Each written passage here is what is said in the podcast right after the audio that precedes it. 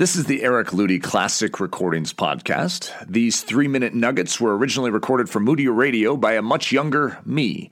And though this material may be a bit dated, the truth package within it is still relevant today. I hope you enjoy it.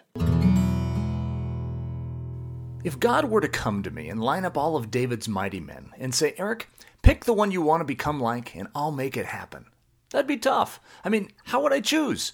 Joab's love and devotion, Jashobeam's power and authority, Benaiah's spiritual audacity and grit, Abishai's battle ready daring and vigor, Eleazar and Shammah's tenacity and touching devotion. I mean, how would I choose between them?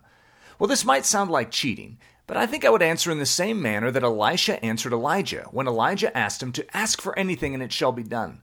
And Elisha didn't ask for some trinkety thing. He asked big. He asked for a double portion of the anointing that Elijah had. Now that's audacity. But what's really amazing is God gave it to him. God seems to love audacity. So if God came to me and lined up all his mighty men and said, Eric, which one do you choose? I'm pre decided that I'm going to pull in Elisha and ask for the best qualities from all of them. I'm going the audacious route. I want to be a Joab, Jashobeam, Benaiah, Abishai, Eleazar, Shammah mix. And while God's in the asking mood, I'd like to ask for all the virtue, power, and authority of King David to be thrown in as well. As a man, this is my dream. I want all the noble, honorable, mighty, manly stuff of the books of Samuel and Chronicles to be injected into my being. I want that spiritual swagger that these men possessed. I want to run after spiritual lions and bears and rescue lambs from their teeth with my bare hands. I want to stand against the greatest and most formidable spiritual giants of our age and say, How dare you defy the armies of the living God? I will have your head.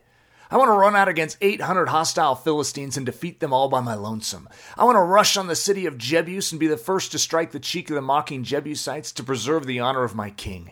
As David, I want to run courageously through a troop and by the power of my God leap over walls. I want my hands taught for war so that a bow of steel can be broken by my arms. You see, I want to be like Jesus.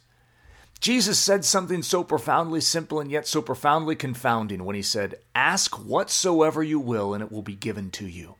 He can't be serious, can he? Well, I, for one, believe he was dead serious. Now, there were a few stipulations to this ask whatsoever proposal by our king. He made it clear that we can't expect answers to requests that are selfish and indulgent. In other words, they need to be requests that Jesus himself would be making. Oh, and he also clarified that we can't ask doubtingly, we must ask confidently. So, in those conditions, I'm doing some asking today, and I would encourage you to do some asking right along with me. Our country is in desperate need of the might of Jesus Christ, the stuff of 1st and 2nd Samuel, 1st and 2nd Chronicles, the four Gospels, and the book of Acts to once again be injected into the souls of its men and women.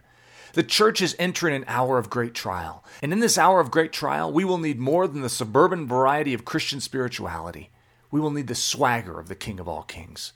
I honestly believe God's mightiest are lined up before each of us, and God is saying, just ask, and I will do it in you.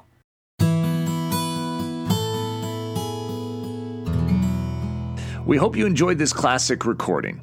This podcast was brought to you by the creative team at braveheartedchristian.com.